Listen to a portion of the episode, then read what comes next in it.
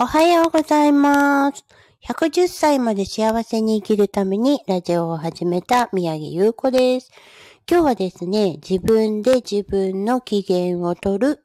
そんなお話をしたいと思います。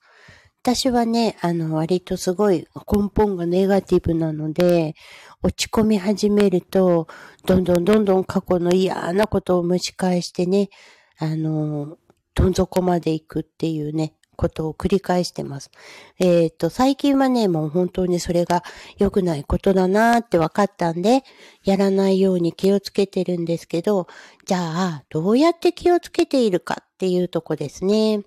で、今ね、すごい、今日気づいたんですけど、私この朝のラジオをするにあたって、まず発声練習をするんですね。朝って声出にくいですよね。寝起きなんか特にね。だけど、元気よくおはようって声をかけれるような自分になりたいなーっていうところから意識を変えて、で、ラジオで喋ってるのも、どっちかっていうと喋り方がもたもたもたもたっていう感じなので、えっ、とね、声はね、ちゃんと出せるようにしたいなと。途中で咳したりとかね、しちゃう時もあるんですけど、そういうのをね、心がけるようにしました。それをね、やり始めたら、なんか、めっちゃテンション上がるんですよね。で、あとはね、歌。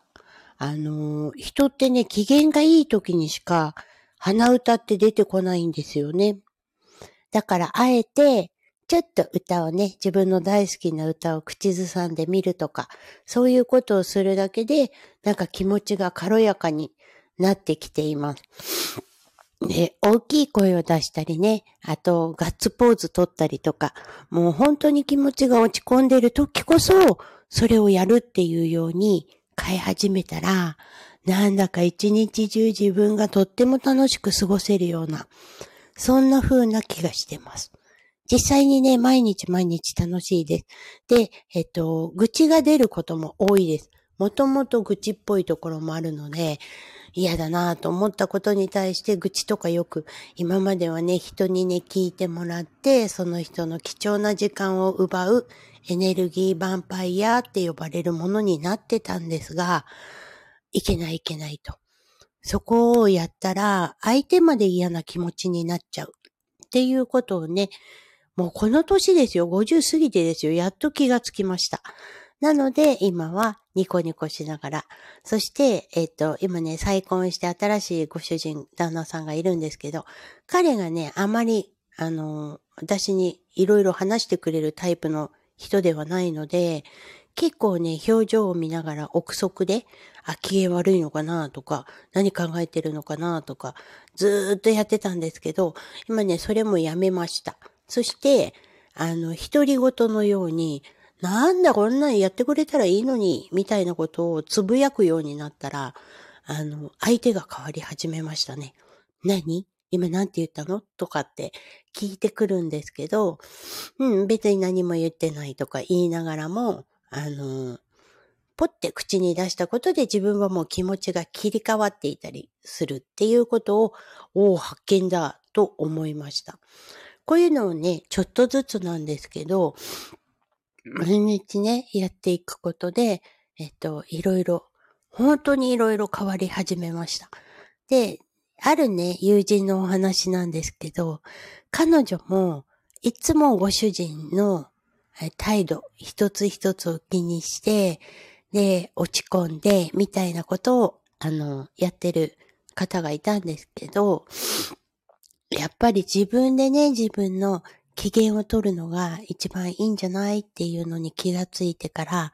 あの、意識を変えてね、ご主人に対していつも感謝してるよっていう気持ちと、あと明るく振る舞う。なんか嫌だな、この言い方って思っても、あの、瞬時にね、あの、声出したりとか、いろいろやって切り替えるっていうことをやったらね、今すごいラブラブで、毎週ご主人とお食事に行ってるみたいですよ。だからそういうふうに自分の持ち方一つで相手も変えちゃうっていうことを見せてくれてる友人がいたのでね、私も、あ、ちょっと気をつけましょう、みたいな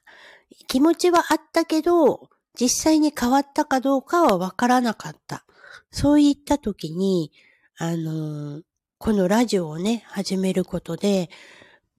まず声を出す。朝からね、声を出す。っていうことをやるようになったら、あの、本当に明るくなりました。みんなやったらいいのにって本気で思ってます。そんな感じでね、あのー、気持ちの切り替え。そして私の周りにはね、私にいろんなことを教えてくれる方がたくさんいるんです。最近は、あと、朝活トレーナーの方のね、あのー、ライブを見て、あ、やってみようって思って、毎朝書き出してることがあります。それはね、感謝ノートです。何でもいいんです。あの、自分はこれに感謝しますっていうことを書いて、で、なんで感謝してるのかっていうことを書いた後に、ありがとうって書くだけなんですけど、感謝してますっていう言葉とありがとうっていう言葉を、えっ、ー、と、口にするのももちろんいいんですけど、私は書くようにしてやってるんですね。そうするだけでも、なんか昨日まで、えどうしようっていう不安にね、苛まれるようなことがあっても、なかなか、あの、それを切り替えられない時には、朝活をね、やってみると変わると。ただし、この前は5時に起きたりとかしてたんですけど、最近ね、あの、すごい体が疲れてるみたいで、気づいたら6時過ぎてて、ライブする時間もこんな時間になってしまうんですけど、なかなかね、あのー、いいと思います。きっちり決めて、ライブする時間は何時からみたいな感じにしちゃうと、今度苦痛になってきちゃうのでね、ゆるーく喋れる時に、ゆるーくおしゃべりしてる感じです。まあ自分で自分の機嫌を良くすることね。甘いもの食べたら機嫌が良くなるんだったら、自分のためにケーキを買ってみるとか、あとはですね、あのー、そうですね、私みたいに発声する、あーとか言うだけなんですけど、それでもね、なんか気持ちが明るくなるっていうね、ところがあります。はい。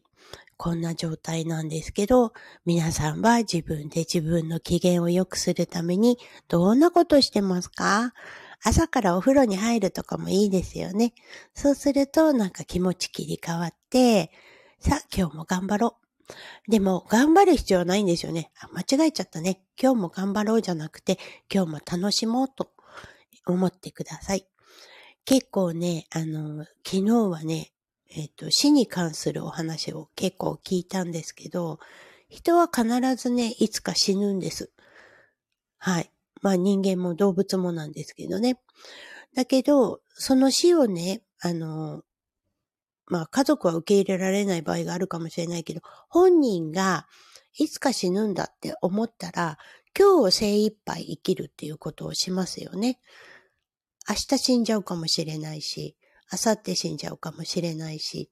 で、死ぬ間際に、ああ、あれもやっとけばよかった、これもやっとけばよかったっていうことにならないように、やりたいことを思いっきりやると。そういう生活を